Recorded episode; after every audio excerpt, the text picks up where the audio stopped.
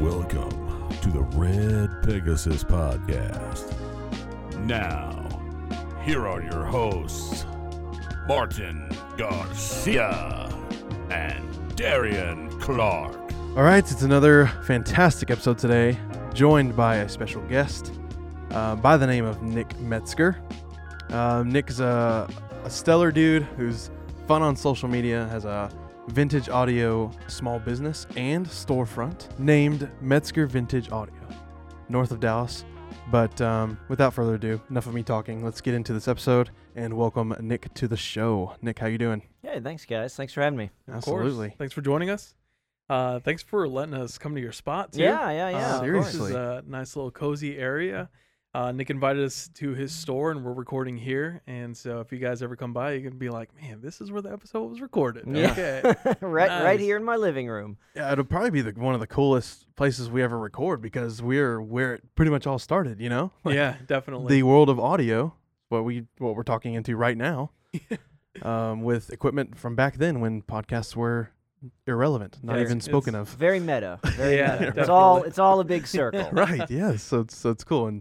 And yeah, thanks again just for having us here and welcoming us into your store. So it'd be pretty cool to help promote that too. Nick, let's start it easy. Let's get to know you a little bit. Sure. Talk about yourself, your story, and why you're planted here and where you're at. Yeah. Well, you know, I was born in the 80s, a small child. No, okay, well, all right, we won't go for that one. Yeah, right. No, you know, I guess, you know, a lot of people tend to think that I have a story that's very typical of most audio nerds or audio aficionados, which is, you know, oh, I must have had a dad or an uncle or an aunt or somebody who was like really, really into audio. And, you know, we listened to records every night and blah, blah, blah. And I just love, you know, nah, not really. Like my dad... My dad likes audio. He doesn't like it like I like it, right? But, I mean, growing up, we had, of course, you know, we grew up in the 90s, so we had a turntable, mostly because my dad was cheap, right? He was like, you're not going to make me rebuy my Bruce Springsteen and my Fleetwood Mac and my, you know, like, so... We had, until CDs got really cheap, like where they were like $2 and $3 and $4 a piece, you know, we had a turntable at the house because my dad didn't want to rebuy all this. So we, you know, anything new he would buy on CD, Counting Crows and whatever. But anything old that he had already had, he was just, so we had I guess a turntable a lot longer than a lot of people probably did in the 90s, right? Yeah. So, then when it came time for me to leave for college, I was like, man, I kind of want the old turntable. And we had like this receiver that was like, fine, it wasn't that great, you know. Mm-hmm. And I was like, Dad, can I take that stuff? And he's like, yeah, if you want to take that old crap, be my guest, you know, whatever. So I did. And so, you know, I got to college and I had a turntable, an old receiver, and some like kind of RCA speakers. And everybody's like, oh, cool stuff, Grandpa. Like, you know, because this was like... 2003, right? So this was way early for the vinyl revolution. I mean, you know, that, but like what the funny thing is by like 2005, 2006, you know, like later college, suddenly all my friends are like, hey, what turntable do you think I should buy? Like, do you think that's a good one? Or maybe I should buy that one? I'm like, oh, okay. Yep. So what happened? I thought I was Grandpa. Like, you know, so really, I mean, I had, I guess, so the sort of longer point here is I got into hi-fi and vintage audio through records. You know, what would happen is I had kind of like an okay, like JVC. It was my dad's, you know, from the 80s. It's like an okay JVC player and like some okay speakers and an okay receiver. And I was like, well, this sounds pretty cool, but I mean, I saw this thing on the internet, or like I saw this or saw that, and I was like, what is that thing? What does that do? What is this thing? You know, so of course I would just sit there and nerd out and read everything I could on the internet. And then after college, really, I met up with some people here locally that were audio enthusiasts, and I started going to some you know, audio shows, and I'd go to audio shops, other audio shops in the area that were nice enough not to kick me out. And like, even though I was like a broke ass college student, you know, they were like, okay, I'll tell you know, because I'd go, what is this? How is that different than this one? What about this one? Why is that one different? Why does that one look like this? And that one looks like that, you know? Yeah. So I would just sit there and nerd out, and they were nice to me. So that, you know, that was nice. That's nice. But yeah, but that was really kind of, so I guess, in general, I'm very self-taught. You know, I didn't. It was, you know, I have friends in the hobby whose dad had, you know, a $100,000 system all when they were growing up, and you know, every night he was sitting there tweaking his wires and the, you know, doing the making sure the balance is right, the trouble's good, you know, and like it. right. But like that was not us. Like my dad spent all his money on music, and you know, we had like okay stuff. Like my dad loved a good bargain. Like if it was on sale, and like if it was, you know, originally $1,000 and he got it for like $300, he'd be like, yeah, look at this. Like it didn't even matter if it was like really good, but it was like it was on sale, and so he was excited. Like, you know, so that's great. So before we continue into further into this discussion, let's like define some words, because you already threw out hi-fi. Sure, yeah. And I'm sure some people know, but what's lo-fi, what's hi-fi, what's audiophile? Right. So, okay, so here's the thing. Like, a lot of people, when they hear like lo-fi and hi-fi, that those terms have almost been redefined by the music genre. Like, everybody thinks about like lo-fi hip-hop, or like lo-fi guitar rock, like, you know, the Strokes are usually known as like a lo-fi, you know, sound for guitar rock or something. But and that is a true enough definition. But when we talk about hi-fi, I'm talking about audio from really the 1950s, the 1960s, and some of the 1970s. That term was originally used as a way to distinguish home audio from something like ham radio or tabletop radios or like different types of audio or like PA systems or something like that. So, you know, when you would have a magazine in the 1950s or 60s, it was like, you know, Hi-Fi Magazine. That magazine was about home audio versus, you know, ham radio or whatever kinds of other sorts of audio were out there in the day.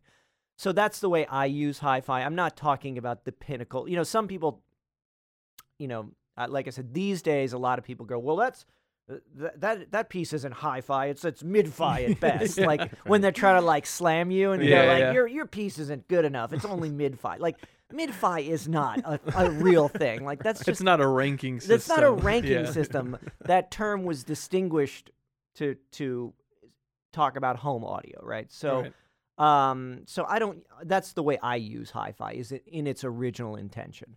Audiophile is a term that has been out there a long time. It just means, I mean, again, originally it just meant anyone who was an audio enthusiast, right? Anyone who was into high fidelity sound and good sound reproduction. These days, of course, it's been a little co-opted to mean just some asshole who like is way into audio and is not going to be afraid to tell you about it, right? But that's not. Again, I try to stick to the more the original definition, which is just someone who's into it, you know. So. Okay, cool. When we were kind of doing some research and stuff, I was like, hi-fi, lo-fi, audiophile, like what's going on here? Yeah. We need to define these before anyone else listens. No, it's fine. Let's keep everybody on the same page for sure. So Nick, you're from the area, is that right? Born and raised here? Ish. Okay. Yeah. So you know, I won't tell you my whole story, but we jumped around a little bit. I've been in the Dallas area since 2002. Okay. Previous to that, I was in Louisiana for a long time. And then I did a little bit of growing up in Chicago, which is where my dad's from. So, cool. But that was when I was like, wee babe. So, yeah. So, mostly, I would say I was mostly Louisiana and then here. So, yeah. Okay, cool. Did you go to school here? For a minute, I said, I went to Plano Senior for my last 2 years of high school. And then I went to St. Ed's in Austin for 2 years. Yeah, for 2 years, And then I left St. I left. It's a long story about St. Ed's. I loved that school, but it just wasn't the right one for me, and so I ditched St. Ed's and finished up at UNT. So nice. My last 2 years. Yeah. Cool. Yeah. Awesome. So I imagine you didn't go to school for audio stuff. No. So talk about that transition from what you decided to go to school to, and then how you. How long do you have? Like, how long is this podcast? Yeah. It could be however long you please. Yeah. But okay. I'll tell you what. Let me give you the Cliff Notes version, because the long story is like it takes about. Sure, it's going to be a 3-hour podcast. It's a very snake-like path. Okay. I studied creative writing in college. I always, even when I was young, everybody saw a real talent in me in my writing. All my old teachers were like, "You're a great writer. You should really think about, when you get to college, you should really think about writing." And blah blah. Okay. So, and I really liked writing, so it was a very natural fit. It wasn't weird to do that.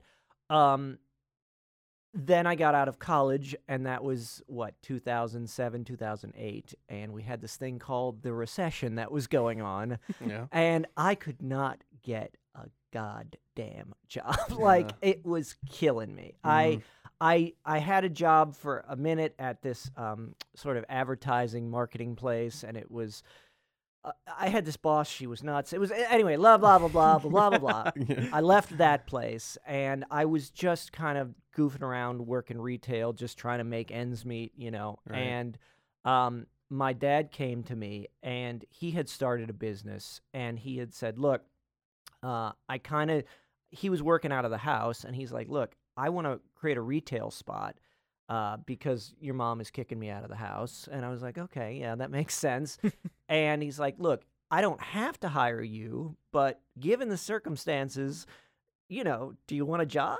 And I was like, well, yeah. Well, and I had a lot of retail experience. I mean, this is a whole sidebar, but I mean, I have worked retail since I was like 15 off and on, Yeah. So I had a lot of retail. Even then I had a lot of retail experience. And him having never worked a retail job, he's like, maybe you can help me put together this retail store and run it. And I was like, okay. So the store was actually in this spot. Okay. That's how I have this spot. Yeah. So it is still in business, although my dad is back running it out of the house, funnily enough. But it was called Great Cartridge. We sold ink and toner, remanufactured ink and toner for printers and fax machines and copy machines, and had a lot. It was mostly corporate clients, and then, we had some walk-in business from the retail side. And I did that for a long time. I mean, I did that for like 8 years, something. And then I was living in Bishop Arts at the time. Oh, cool. And Spinster Records opens up. And I was like, ooh, I want to be a part of that. And so I met up with David, who runs Spinster Records, and I basically bugged him enough until he gave me a job. And so I left. Well, there was a short time where I was doing both, but essentially within about a year there, I had quit with my dad, and I went to Spinster full-time, and I was working there full-time. And I did that for, 5, 6 years, something like that. Yeah, yeah. And then my dad called me, and he's like, look, bad news. He had to go on dialysis, and he's still on dialysis. And he's like, look, again, I'm not forcing you to do anything, but I could really use you back at the shop, because I can't do dialysis and run this shop full time. Mm-hmm. And I can, of course, and this is nothing against David if he ever hears this, but David knows this too. I was working a lot at Spinster. Like, I was probably pulling 60 and 70 hours some weeks. Wow. Like, yeah. I was doing a lot of work, and I loved it. It wasn't, but I was starting to feel a little like burnt out too. So I was like, okay. So I said to my dad, okay, I'll come back. So I came back, back managing the store, doing the whole thing, and did that for about, 2-3 years, and then COVID. And so COVID hits, and the thing about the ink and toner store is that, of course, almost all of our clients are corporate clients. Well, no one's going to the office. What happens when COVID hits? No one goes to the office. So we lose 70% of our clients overnight. I mean, overnight. Wow. You know, I mean, almost. I mean, we got some PPP money and all that, which helped pay, basically just pay my paycheck. My dad wasn't even getting anything back then, you know, but helped, you know, allowed me to continue to not have to move out of my apartment and stuff, you know. So, my dad and I are staring at each other like, what are we going to do? How long is this going to last? Right. What, you know, and we're just, you know, so we're all locked up in quarantine at home and making just a little tiny bit of money from some of our clients who are like working out of their home, you know, like tax accountants and stuff who can work out of their house and whatever. But we're barely doing any business at all, you know. And then, you know, things obviously, as we all know, got a little better. We come back to the store, but things are still pretty rough. And my dad's like, look, I don't know how long I can sustain this store for both of us, you know. And he says, you know, because obviously, as you remember, none of us knew what the hell was going on. Mm-hmm. So we had this little, I have a little back room in what is now the storeroom, but at the time, that room was basically kind of just office-y, storage-y, just kind of like nothing space. We weren't using it for much. He goes, look, if you want to clear out that room and start a little pop-up selling something else, he goes, I don't care, like start a little side business or whatever. He says, I don't care what you do with the space, do whatever you want, but if you want to try something, you might as well, because I can't promise you that this is going to, you know, stick around any longer. Mm-hmm. So I was like, okay. So I said, all right, well, I'll try a little audio shop, you know. And I had joined, or rather, let me rephrase that. I had a knowledge base, and I had made friendships with some technicians in the area that I knew that were working out of their house, because I was selling and, you know, buying some of this stuff on the side for myself for fun, you know, just like as a little hobby. And so I had met some techs who could repair this stuff. And I was like, I talked to them and I was like, all right, how about this, dudes? What if I started this little micro pop-up shop? And if I started taking some repairs, I could bring them to you. You could get a little more steady work. I could make a little money. You know, we could all be happy here. And they're like, I like all what right, doing, let's try it. I don't know. Let's try it. And I mean, as soon as I even like put the website up, it was like bang, bang, bang, bang, bang, bang, bang, bang, bang, bang. I mean, it went really fast. I mean, people started finding out about me almost instantly and it was crazy back then, because if you walked in the door, you saw just like ink and toner everywhere. And then like, I'd walk at the right spot. It still said, you know, Great Cartridge up on in the lighted sign and stuff, you know? So people would walk in and be like, I have this thing to be repaired. And I go, yeah, come around the corner, you know? And then they'd walk into the back room and they go, oh, okay, cool. Like it's a little shop, you know? Yeah. So that was sort of my pop-up concept, my sort of proof of concept. And I did that for about a year. That was February until April. So a little over a year, basically. Nice. And that allowed me, I mean, it went so well and it went so fast that I was able to save money and scrimp and save. And then that next April, that's when we were able to because and the truth is, my dad was ready to kind of like, you know, he could just start running it out of the house anyway, because mostly it was corporate clients. The number of walk-in clients after COVID was very small anyway. Yeah. So it just kind of made sense for him to just start working out of the house again. So anyway, the point is, so that's when we laid the floor, we painted the place, we put up the bars and the new sign, and redid the shop to make it a full-time audio shop. Yeah. And so that was basically a year ago, because it's April again. So yeah. So here I am. That's wild. Oh, times are flying. Yeah. And like you said, now you've burst out of the little room into the big room. Yeah. It is not, the vibes are immaculate in here. Thanks, man. Definitely. Yeah. It feels very cool just sitting in here and being surrounded by all this vintage and antique equipment. It's pretty cool. Yeah, thanks guys. Totally. When your dad had the cartridge plates, was that just you two, or you guys the only ones running? I mean, essentially, yeah. You know, we I have some cousins. You know, my my family is a big Irish a big Irish Catholic family. So there's always cousins around, you know, and so I like when I went off to Spinster, one of my cousins came in and worked with my dad for a while. But then he got, part of the reason my dad wanted me to come back is my cousin was leaving because he got some amazing, you know, job opportunity that he couldn't pass up. Yeah. And once again, my dad was like, I can't run this by myself. Right. So, you know, but yeah, some of my cousins, two or three of my cousins would come in and work for, you know, a few months at a time or a couple, you know, maybe a year or whatever. Some of them were working during college and stuff just to, you know, keep a couple of bucks in their pocket and stuff. But it was basically, by and large, it was mostly my dad and I, yeah. Okay. Yeah.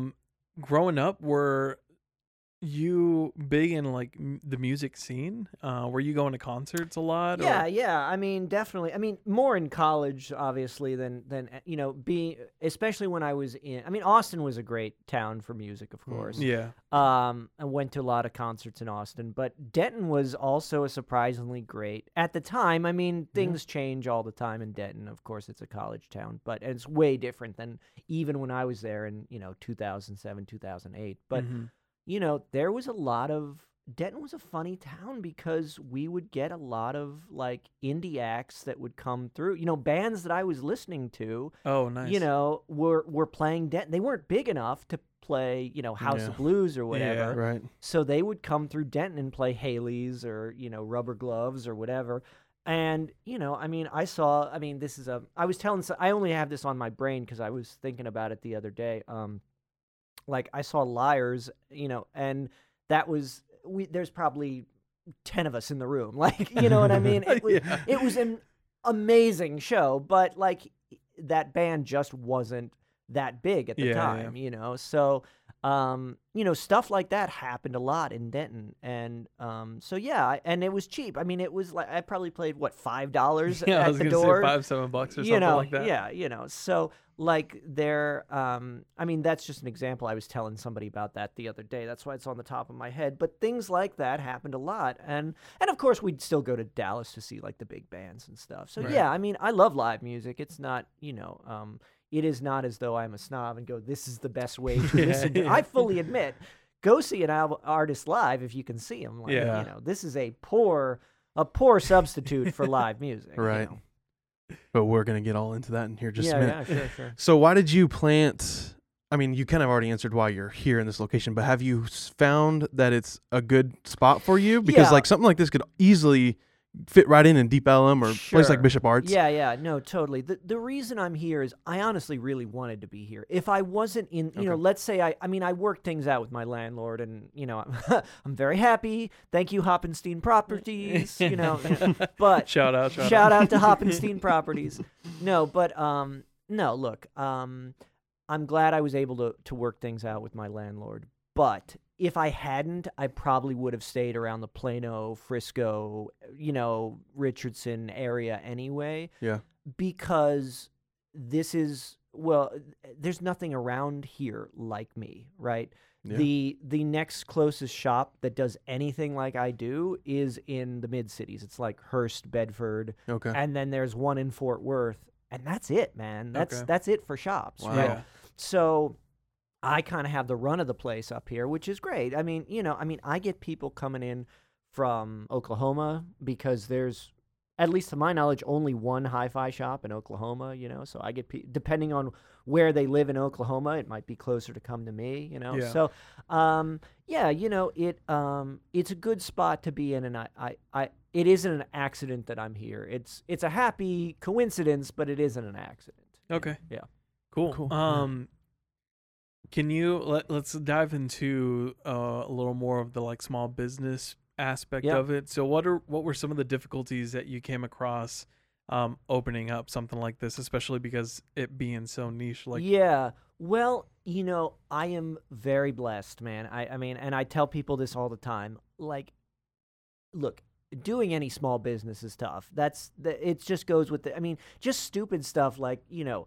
oh, I have to pay my sales tax every month, and I have to, you know, I have to keep on top of my accountant and be like, hey, is there anything I'm missing? Do I have to send a check to anybody this month? Do I, you know, like, because there's just stupid stuff that you, like, until you're on this side of the business. Like, when I was working at Spinster, I never had to worry about when the sales tax was due right. or, you know, who, you know, what, you know, or, who I hadn't paid this month in terms of, like, vendors and stuff. Like, you know, David took care of that stuff, which is great, you know.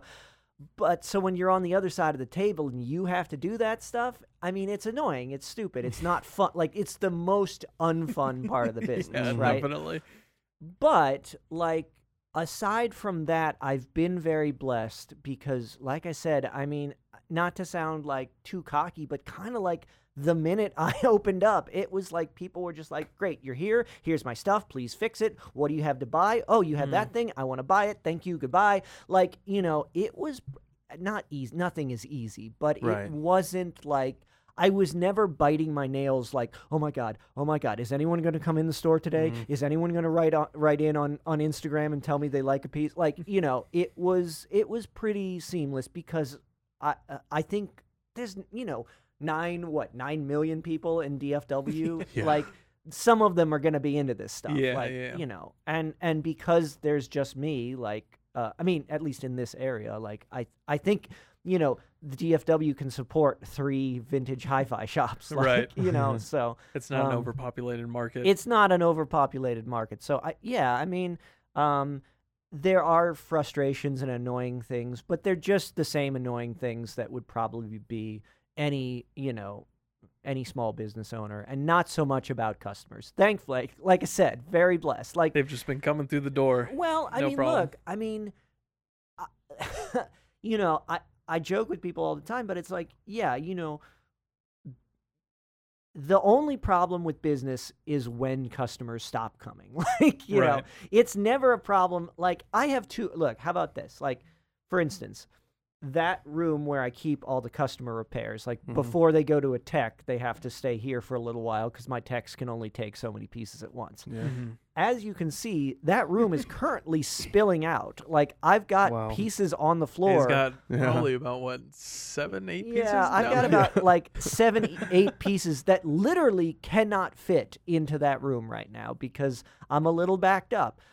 But I'm still not going to tell people they can't drop stuff off, right? Because the thing is like, when you tell customers no and customers stop coming, that's when you have a problem. Yeah, you know? Exactly. Like, it's, you know, having too much business, in my opinion at least, is not a problem. Yeah. Know? My dad is a small business owner, and he always says the same thing. Yeah. Like, the moment you tell them no, they're never going to come back. Yeah. They're going to find someone else. Yeah. Even if I told a customer, like, hey, listen, you know, hey, man, like, no disrespect, I really want to fix your piece, but, you know, we're a little bit tiny backed up. Can you maybe come back in a couple of weeks? That customer may never come back again, and not just for that repair, but they may never come back ever again, just because even though they might conceptually understand, like, oh, he's not slighting me, he's not being mean, he's just, you know, he's just busy, like, he might just forget about me and be like, oh, well, I'll find somebody else who isn't as busy. Well, I don't want that. Right. I want to be busy. Yeah. Like, busy's good. You know? So, that's awesome. Congrats to you on the successfulness. Thanks, yeah, yeah. And, you know, a lot of people do struggle with at the beginning with trying to get people in the store. So it's nice that you've had a good flow of people coming in and out. Yeah. Well, that's, yes. Like I said, I'll say it again. Very blessed. Very happy. Right. Yeah, yeah. Nice. Speaking of congrats, you just hit 2 years. Yeah. February. Yeah. How's it been? It's crazy to think 2 years has passed. Yeah. Has it been quick? Has it, you know? Well, yeah. I mean, it's been a year. It's kind of a weird dual anniversary because it's basically a year as a full shop and then 2 years as a, you know, a pop-up plus. Yeah. You know? Yeah, there you go, yeah. But, I mean, you know, I was doing real business back there. I mean, it's not like I was just selling one piece a week. I mean, and doing one repair a week or something. Like, we were just as busy as we are now, essentially. Wild. But just in a very, very compact spot. Yeah. You know? It was, like I said, I mean, it's been crazy, man. And I am so thankful that, you know, clients seem to like me and trust me with their pieces. And I've found a good group of techs who I can pass off, you know, various different pieces with. You know, some of my techs do, you know, my reel-to-reels and my cassettes. Some do turntables. Some do the solid-state amplifiers. Some do tube-based stuff. You know, so whatever people have, I can kind of pass off to the right tech, you know. And that wasn't always the case. I mean, I started basically with two techs, and they had to do everything whether they liked it or not because I didn't, you know. But I'm up to about 6 or 7 techs now. Wow, so, that's awesome. Yeah, so it has been a growth, you know, not a physical, you know, the dimensions haven't gotten that much bigger, but the workload has certainly increased for sure. Yeah. Nice. Yeah. So, I mean, perfect segment there. We want to get into a little bit about the services you offer. Yeah, yeah. Obviously, you have repairs through the techs. Do you buy, sell, and trade too? Yeah, basically. I mean, you know, I like to tell people we're like 70% repair shop and 30%, you know, sales and stuff. I always want to have pieces for sale here, not because it just makes the shop look good, but I really like selling pieces. And, you know, I like having cool stuff available that people can walk in and listen to and demo and go, oh, man, that's really cool. I've never heard that before. Or, I've always wanted to hear one of those or, you know, whatever. And so, yeah, I mean, it has always been my plan to have at least a handful of pieces available.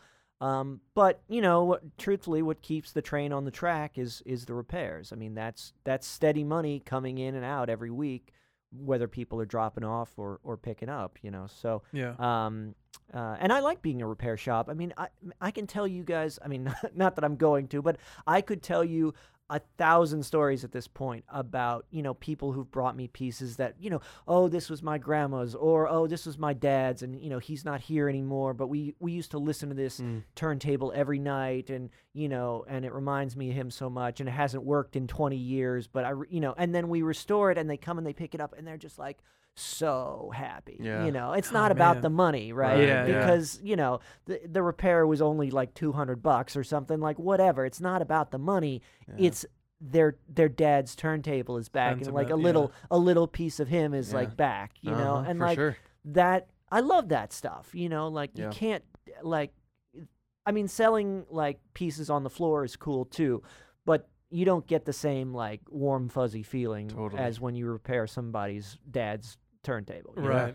Absolutely. Yeah, that's awesome. And that has to feel like pretty good. And, you know, I mean, it's a nice perk of the job that I didn't really think about when I started the shop. I wasn't really thinking about stuff like that. I was just like, oh, we'll just repair some stuff. It'll be fine. Like, you know, like whatever. Just doing what I love to do. That's it. Now you're getting these heartfelt moments with some of your customers. So you talk about some of your techs. You started off with 2. Now you have more. Yeah. How did those connections start? Yeah, I mean, I was really lucky. 1 or 2 of them just walked in the door and they're like, hey, you need a tech? I'm a tech. And I was like, thank you, Jesus. Like, you know, like walking in my door. Yeah, I mean, it's true. Like literally, this one guy walked in the door. I used to have a chair up front. I don't anymore. But he walked in. He sat in the chair and he's like, "What's going on?" And I was like, "I don't know, man. What's going on with you?" He's like, "You guys need a technician? I work on this old stuff." And I was like, "Oh." Yeah, all right.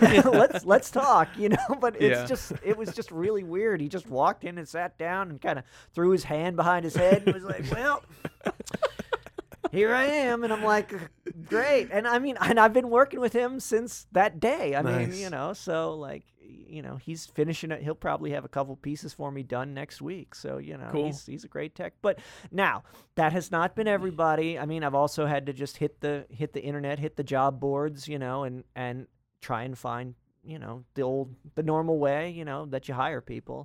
And that has worked okay. You know, I mean, the people who work on this stuff, it's very specific. It's not like repairing, you know, a cable modem or, you know, a board off of a helicopter or, you know, just like some other random electrical instrument, you know. I mean, these are pieces that they're not necessarily hard in the conventional way. I mean, you don't have to get out like you're not doing micro soldering with a, you know, with a microscope or anything. But on the flip side, a lot of these pieces have kind of quirks and nuances and stuff. I mean, this is basically 1960s and 70s technology, which wasn't as I mean, they were still discovering things. They were still learning about things. They were still trying things. Yeah. And so, you know, a lot of my techs, you know, their learning curve is not like, oh, I don't know how this board works. Like, they can read the diagram and understand how it works, but it's all the little weird quirks and nuances of each specific brand, and each, even within a brand, each different piece might be a little different and a little quirky to repair.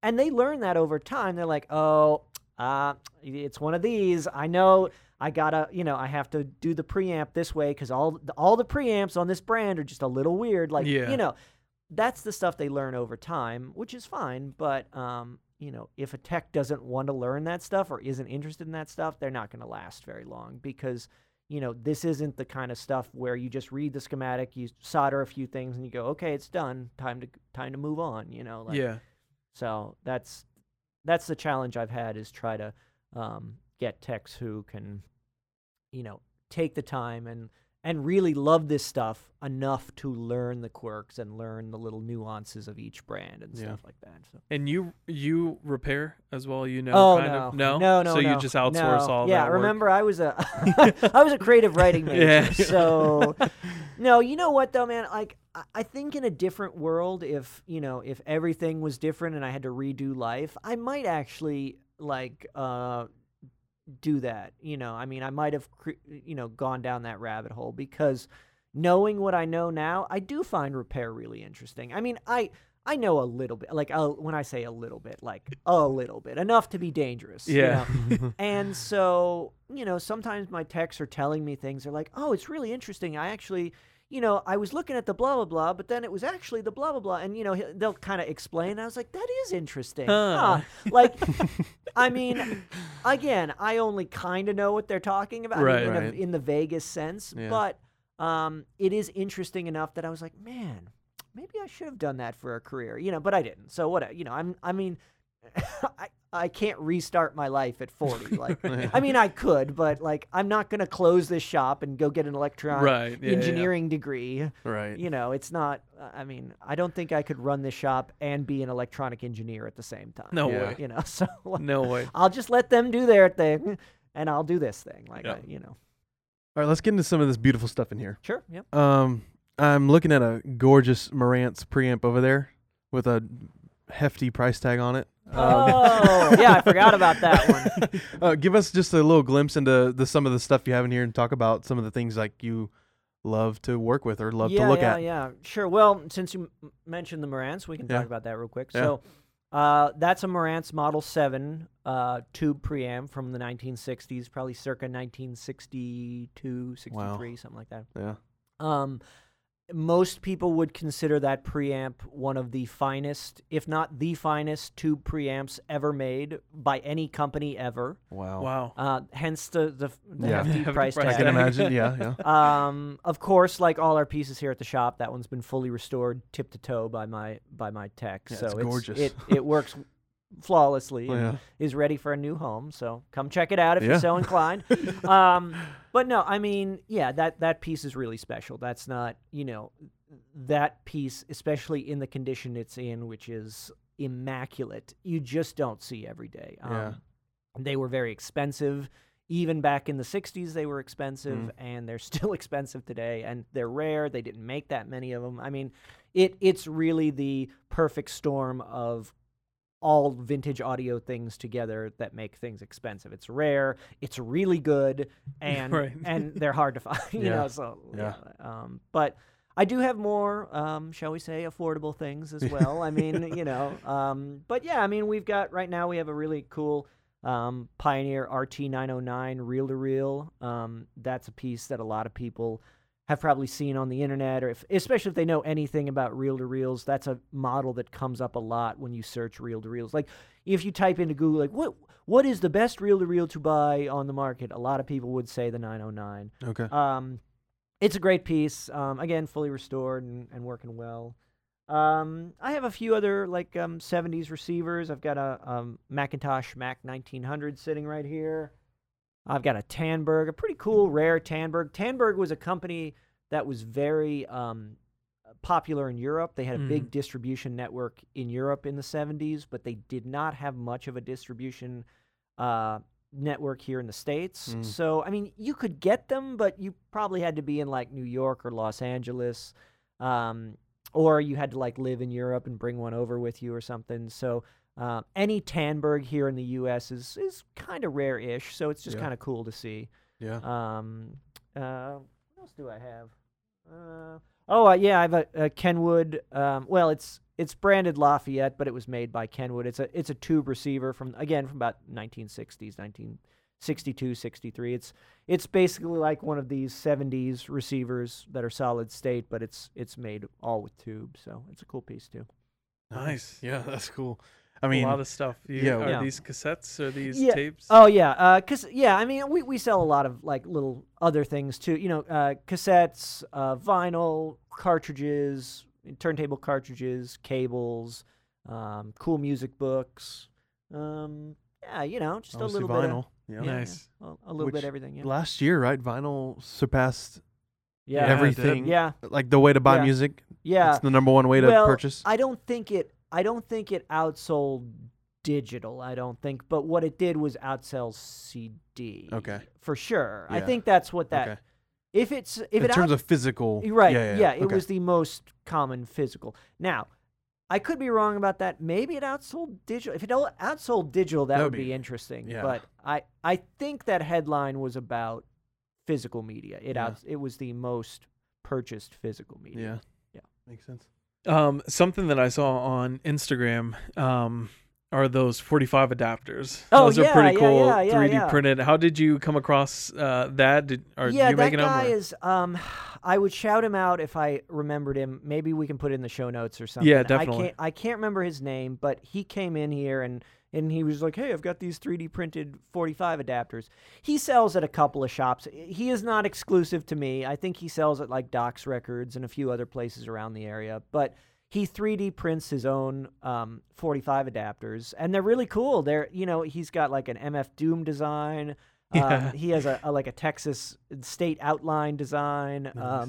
He has like a Easter Island head. He's got a kind of a weird swirly thing that when it turns on the turntable, it looks real psychedelic. Yeah, I saw that one. That one's pretty cool. So, yeah, I mean, and they're not expensive. They're like, $10-15. They're not expensive. But, I don't know. He came in here one day and was showing them, and I was just like, yeah, that's cool, man. Yeah, I'll put him in the shop, So we just, let's put him in the show notes. Or I think it's called like definitely. I'm trying to look him up right now. Is it 45 Love? It is Magic Touch 45. Magic Touch 45. That's the at Magic Touch 45s. There you go.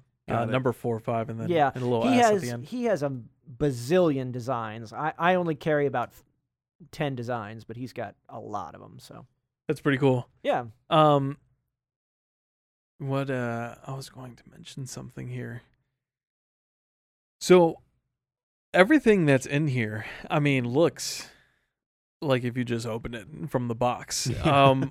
Are these things? How do you acquire these? Just people bring them in and just don't want them anymore? Yeah, I mean, we have a lot of stories about how things show up, but I would say the most common is probably people who are either moving or downsizing. Whether they're old people or younger people. I mean, some people. I had a guy who had some pieces that, he was moving from here in Dallas, and he was moving to New York to a shoebox apartment, and just could not keep all this hi-fi. Poor guy. Yeah, so that's what he wanted to do with his life. Okay, fine. But so he sold me all his hi-fi. But I would probably say, unfortunately, that the sadder story is usually hey, this was grandma's, this was grandpa's, this was dad's, this was mom's.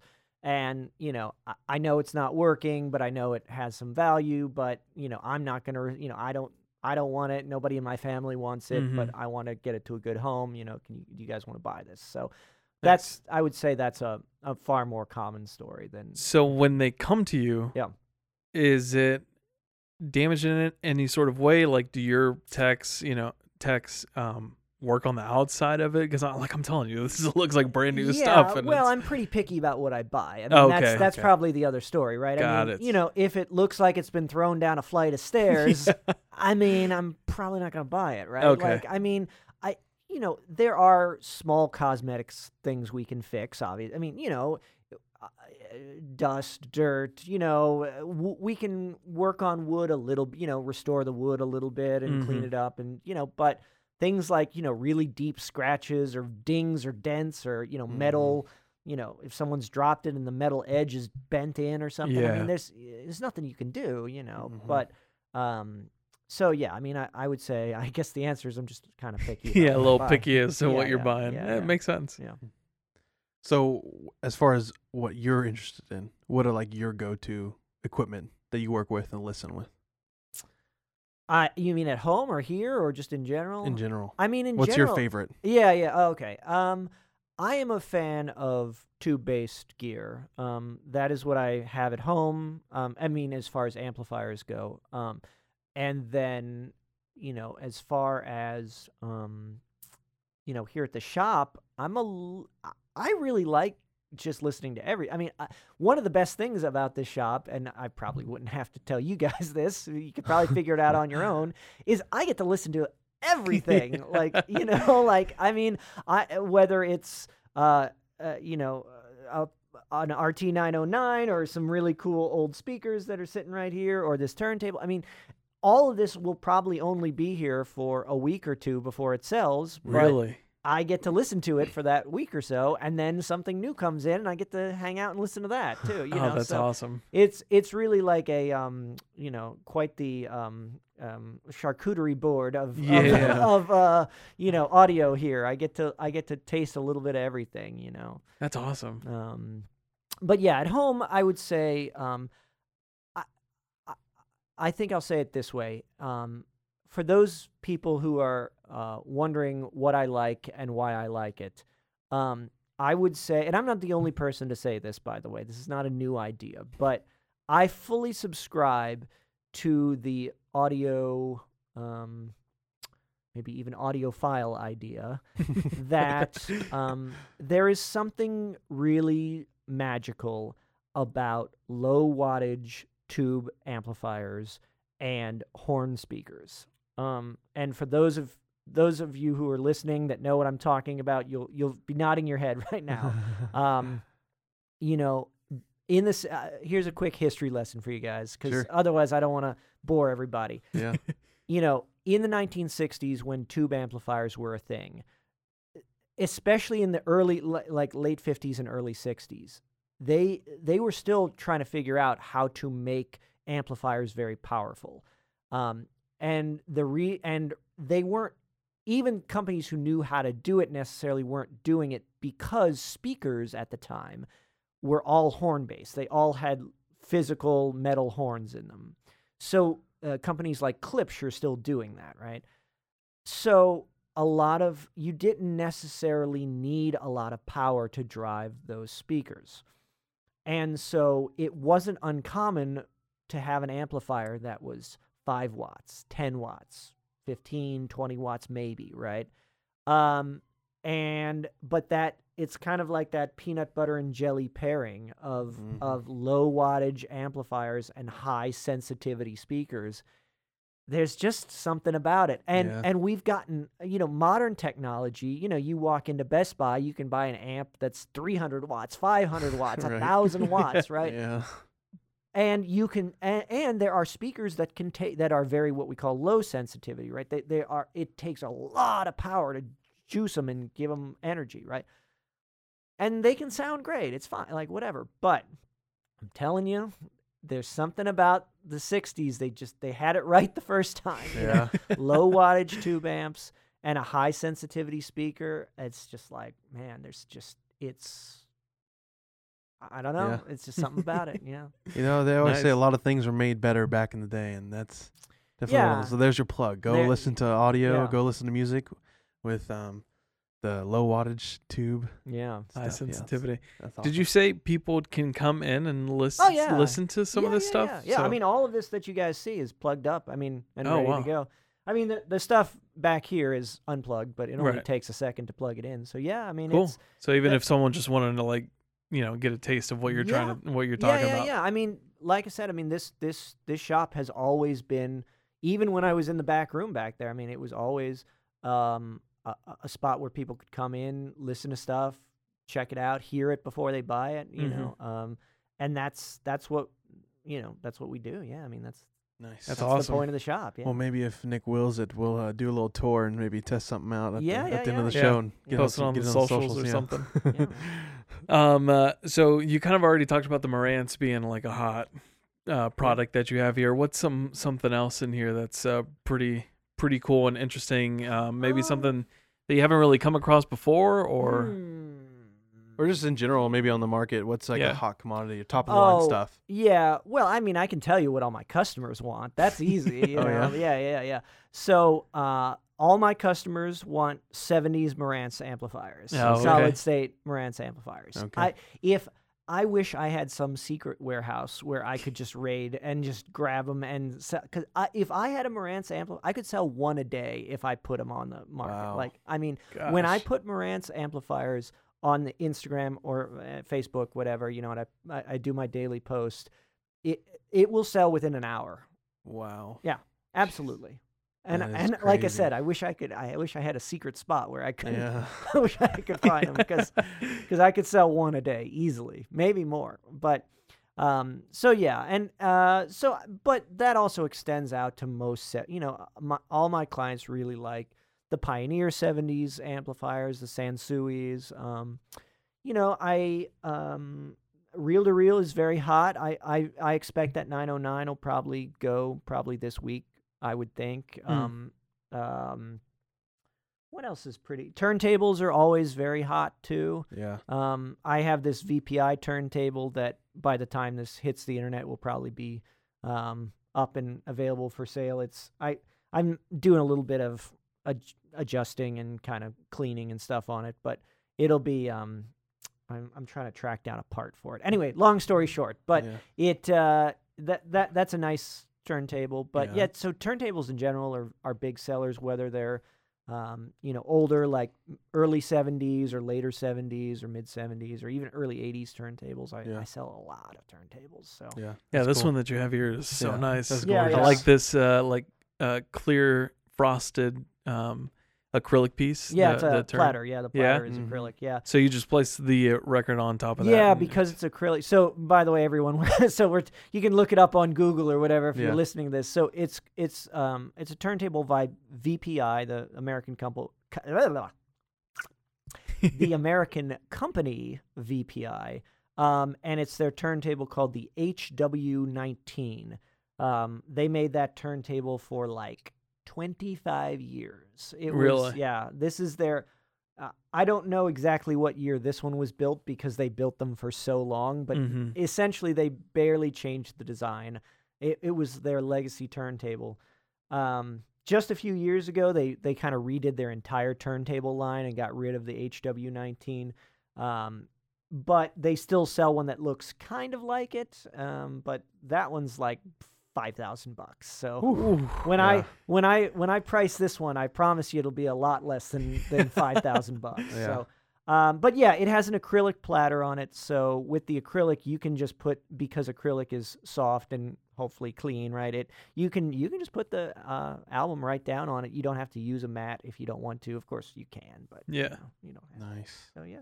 I mean, we can get into vinyl all day long. Yeah, right. I'm a big fan. We both have turntables. Yeah. What do you say to someone looking for the dust cover? The famous broken, misplaced dust cover. No, I have two websites I can turn you on to. Yeah. Nice. Okay. Because I'm one of them, so maybe we'll chat later. Yeah, we'll chat later. Yeah. Put it in the show notes. Right. What's this small one here that you have on the shelf over there at the bottom? It looks like a smaller reel-to-reel. Oh, yeah, it is. It's a little tiny reel-to-reel. So that piece was not for hi-fi. It's not for like audio. Oh, it's just a little like.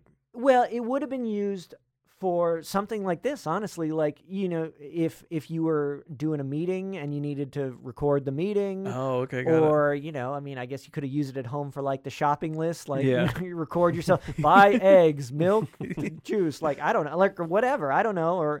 Like for stenography, or like if you wanted to record a, they use 3-inch reels, like little tiny baby reels. And one of the things people used to do is use recorders like that to send like audio messages to each other. Ooh. So, you know, you could, record a letter, quote unquote, to your sweetheart. Letter. Yeah, you know.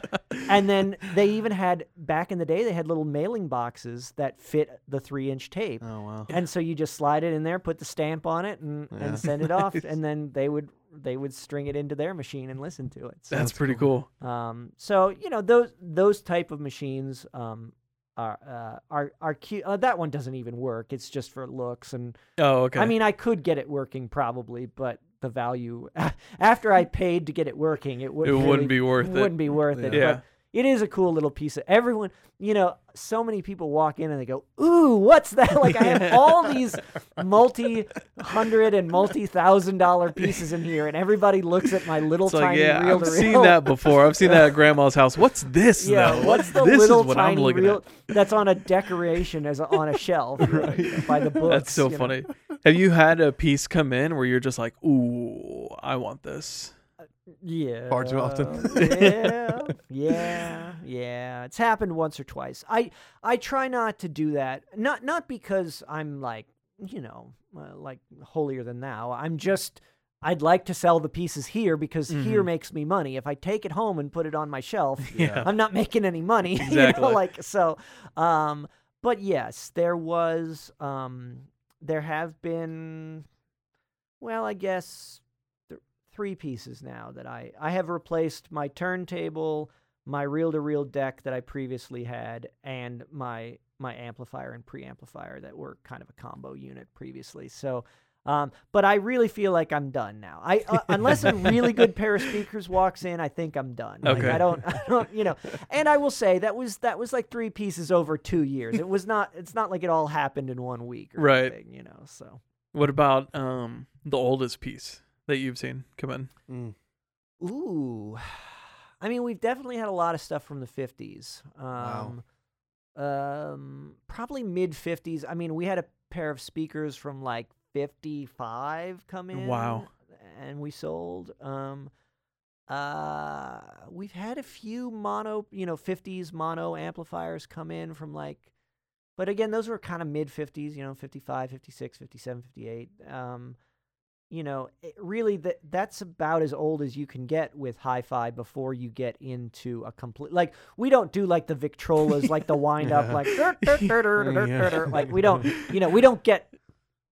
We don't get that old, right? Yeah.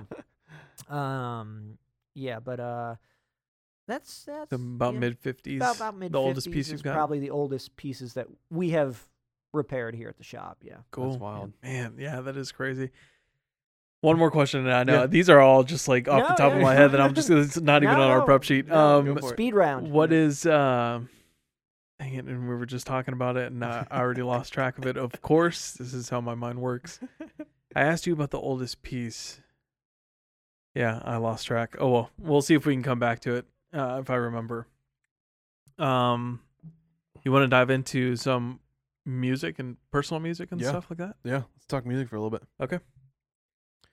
What's your go-to genre, artist?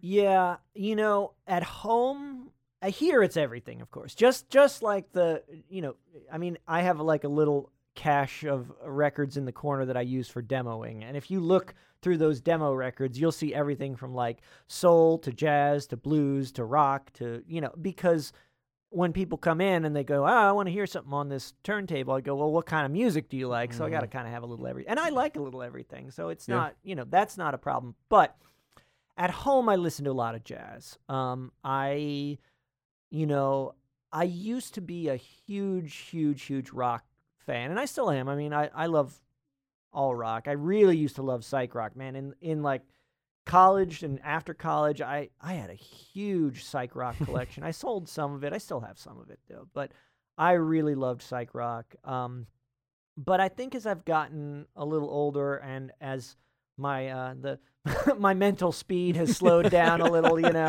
I've kind of really just fallen down the jazz hole in like the last 5 or 6 years, and cool. I've really just started to really reach, jazz is such a deep well with which to dive that you can And there are so many offshoots of jazz. I mean, you know, soul jazz, acid jazz, you know. Jazz fusion.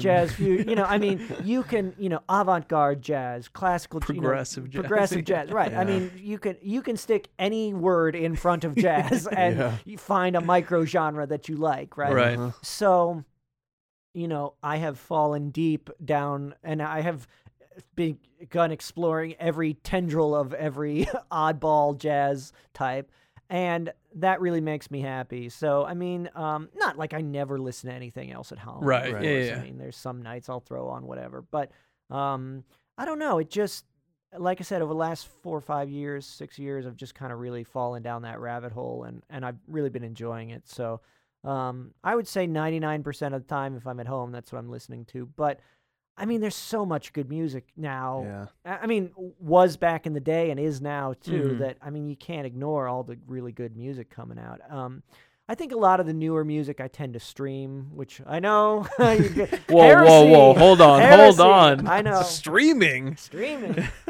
No, I mean, look, my amplifier and preamplifier are from, like, the late 50s and early 60s, but...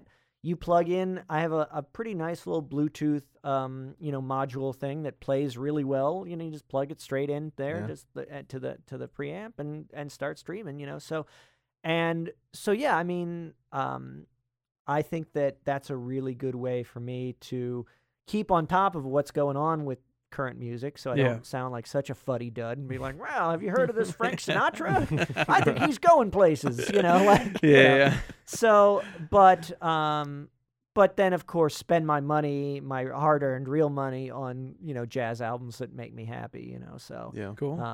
So it's a balancing act. You know, so. I'm kind of in the same boat as you with going down a rabbit hole with a different genre. But I'm kind of going the soul route. Oh, sure. Just jumping down there and, man, finding out so much good stuff. But anyways, I know this can be a loaded question, but what's a go-to, what's a favorite album or song? If you can't narrow it down, we love to rank things, so give us the top three. Sure, no.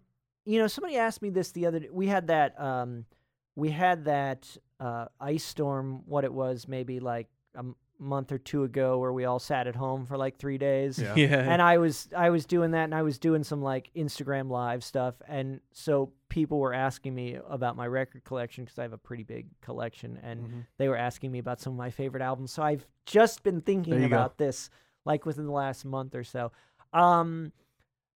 Even though it's not a jazz pick, I would say probably one of my favorites is Nick Drake, Five Leaves Left, I think, is an album that I could listen to practically on repeat forever. I mean, that album is so sad but also, like, you know, optimistic, but, you know, warm and real and, you know, textured. And I mean, it's just such a masterpiece. And, you know, every time I listen to it, I it's a cliche, but really, like, almost every time I listen, I hear something kind of new or in a different way that I didn't really think about before. When I used to work Sundays at Spinster, like, that was kind of my Sunday morning shift was like, I mean, I worked a lot every other day too, but Sunday in particular, like, if you could set a clock by it, I was always there Sunday morning. And so when I opened up, that was like, I put that album on and I would open the doors if it was nice and just like blast Five Leaves Left. And it always put me in like just the right mood for Sunday mornings, you know? Nice. So, that's cool. I think another really, if we're going jazz picks, I think Alice Coltrane, Journey in Saturnanda is a just unbelievable album. That album, I was actually talking to somebody about it yesterday. And I was joking that, like, that's a perfect album if you just want to, like, turn it on and lay on the floor and just, like, take it all in. Like, you just let it, like, wash over you, you know? Yeah. It's very, like, it was made, she was in this kind of strange, I say strange, I don't want to be rude. She was in an interesting, like, sort of Indian progressive cult thing thing for a little while there. And she wrote the music for her, the Satchinanda, or I always butcher that name, so I'm sorry. Someone's going to correct me. But he was like the guru, you know, like the leader of the group. And so it was like her, it's almost, I mean, it is, it's sort of like religious type music in a weird way. I mean, it doesn't necessarily sound, you can listen to it and divorce it from its religious nature, but it is very meditative. Mm-hmm. It's very, it has repetition to it. It has kind of that sort of vibe, but then it has parts that are not very repetitive, that are also more jazz oriented, that are just very, very interesting and very. Like I said, you really have to listen to the whole thing. It's not a track-based album. Yeah. I like track 3 but not track 4. Like it is you start have from to beginning listen to it from beginning to end. Yeah. So you have to devote a little time to it. But if you do, it's worth the journey, I think. Yeah. Awesome. Well, yeah, thanks for sharing. We love giving and receiving recs. Yeah, yeah. So, appreciate that. Do you have a certain album cover art that you like, or maybe the vinyl, the way the vinyl was pressed, and that's hard to say. I mean, vinyl is cool because there's so many different ways to do splatter and colors and different of course you can do like picture discs and all sorts of weird stuff, but I think some vinyl is cool. I don't always get into collecting all the different variants of, even artists I like. I'm not going to buy 4 different versions of the same album. Yeah. I'm not going to do the Taylor Swift thing where I have to collect all 4 variations of Midnight. No, Taylor. I'm not going to buy 4 copies of your album. Sorry. You've got enough money, honey. Like, yeah, exactly. She did 3 shows here this past weekend. I know. Yeah. That is... Yeah. Yeah. What a trooper, props to her. But the point is, I think vinyl, if the difference between, if somebody says, hey, do you want the colored vinyl one or the black one? I don't know. I mean, give me whichever one you want. Colored vinyl is cool, but I'm not going to like go out of my way to like, you know, buy it or anything. So, and cover art, that's, I actually think, speaking to your love of soul music, I think soul albums have some of the best cover art of all time. I mean, I was just thinking about it too, because sitting right over there is, oh geez, why can't I think of its name? All right, here we go. No, all good. Wilson Pickett, there we go. Oh yeah, that's a good one. Nice. Yeah, I like the cover art for The Exciting Wilson Pickett is so good. Yeah. I mean, it's with the hot pink and looking fly. Yeah, the red suit and the yellow border. It's a simple cover. Yeah. All the Wilson Pickett albums are like this, where they're very simple covers, but they're so effective. You know, so I think soul albums have great covers. But there's you want to talk about a genre that has a lot of interesting covers. Psychedelic rock covers are a genre of their own. You could do a book based on just those. So I finally remembered what question I was going to ask you. And this is totally going back to people bringing in stuff. So get your brain back onto that track since we were just talking about music. Has anyone brought anything in that had just like a really cool story behind it? So-and-so used this in the studio, or so-and-so had this in their personal home. Anything like that come by? Ooh, that's a good question. I'm trying to dig deep here. Yeah. Yeah, I know. We were just talking about music. No. It's fine. I'm just trying to think. I want to say yes, but also I have to think if I say yes, I have to back that yes up with an actual thing. With the actual story to tell. And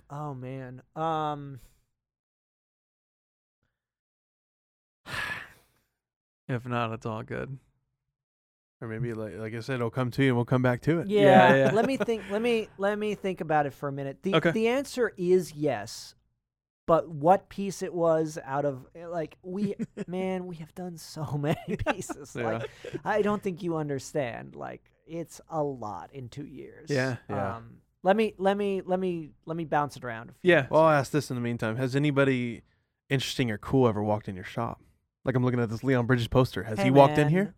All my customers are cool. They're all rock stars. They're all rock stars. Anybody that you're like, whoa, yeah, what are you doing here? No, not anyone like crazy famous. Okay.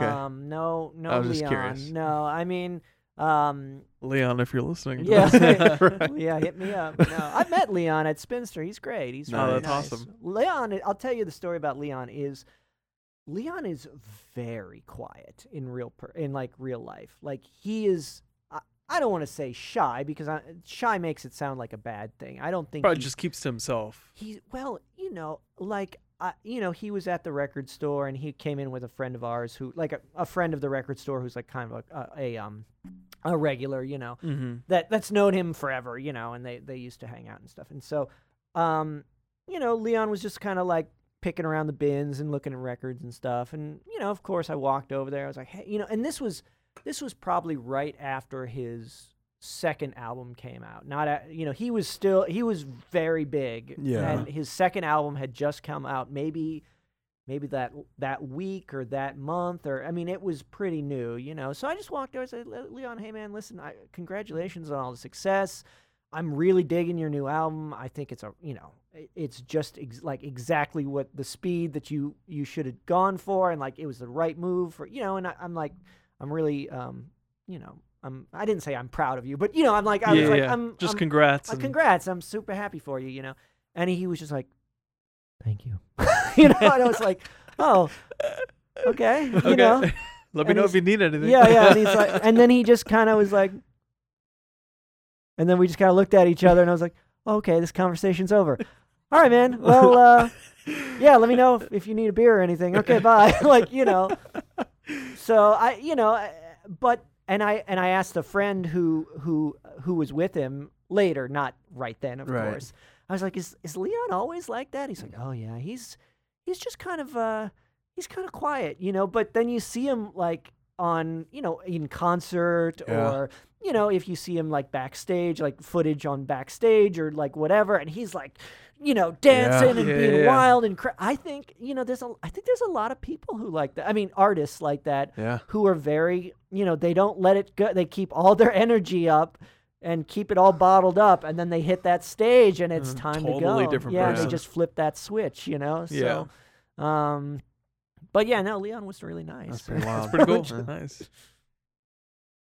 Okay, I think that does it, right? Yeah, I think so. Okay. That was fun. Unless anything else pops up, but we're going to go ahead and end it with our last question that we ask every guest. Yep. We love Dallas. Obviously, the podcast is kind of based in and around Dallas. Sure. The Red Pegasus Podcast is known around Dallas. Sure.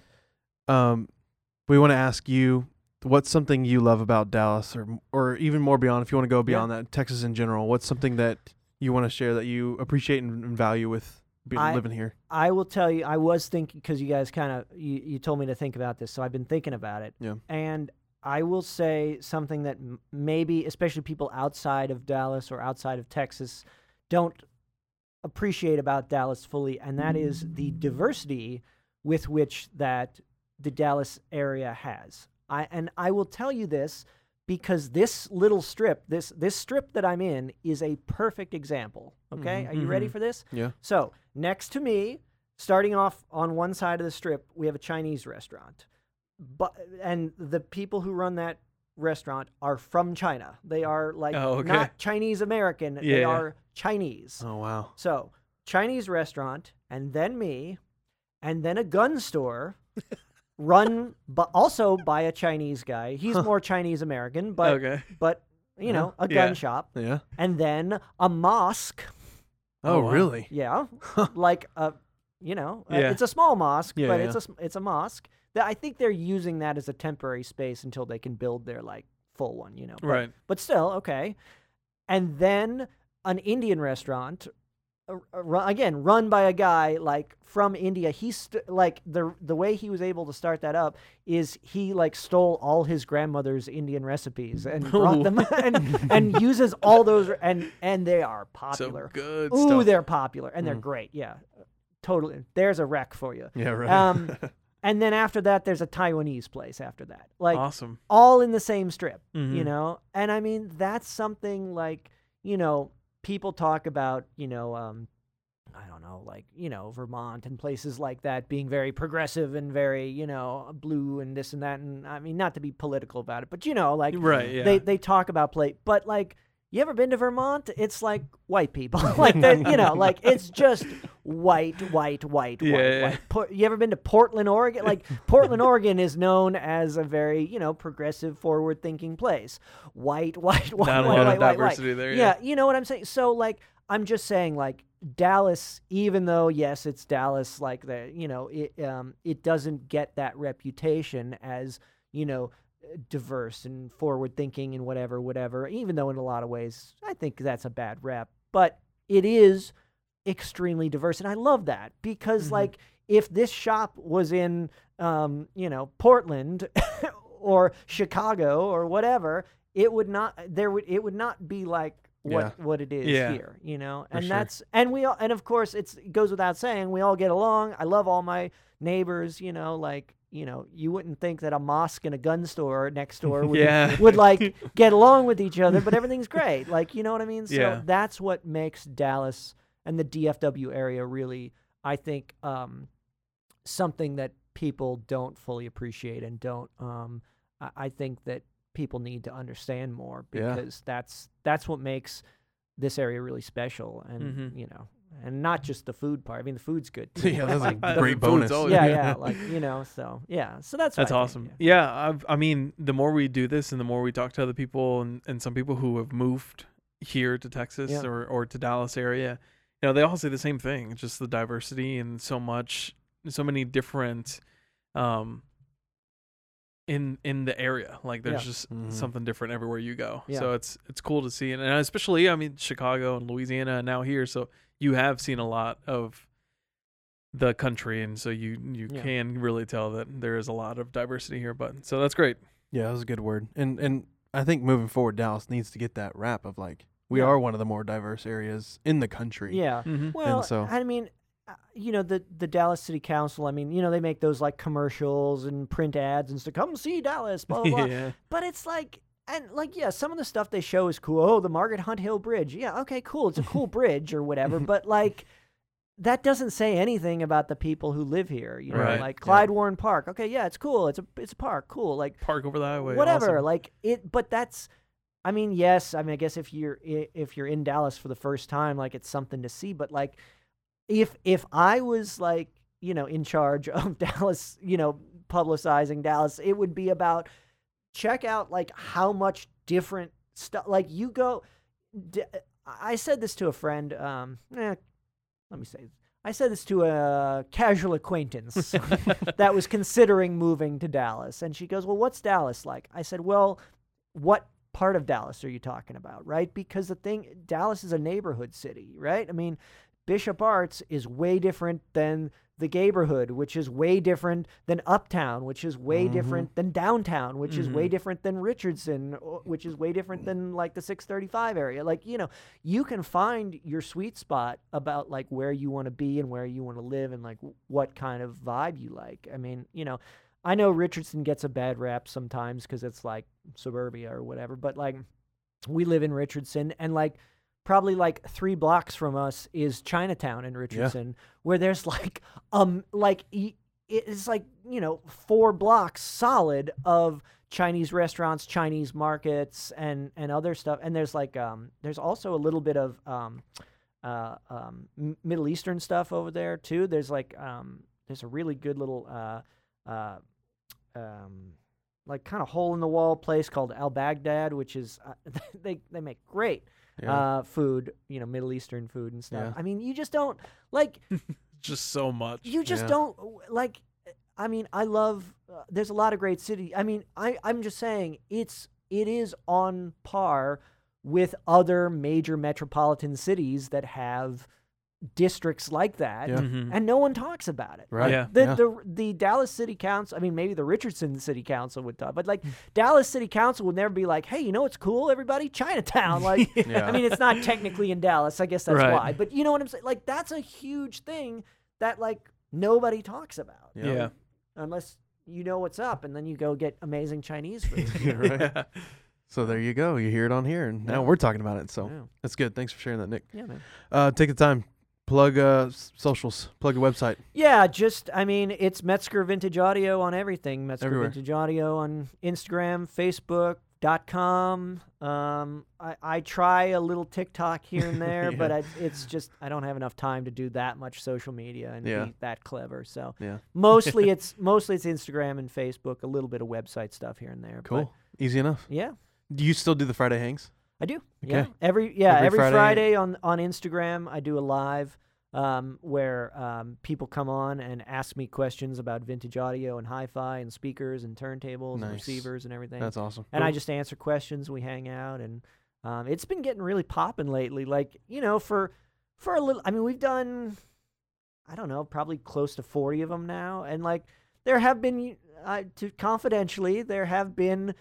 certain certain weeks where it has not been so popping. Yeah, but I'll tell you, man, lately these days it's been really like as soon as I hit that go live button, it's like people, awesome. people. So that's cool. Yeah, come hang out. It's really fun.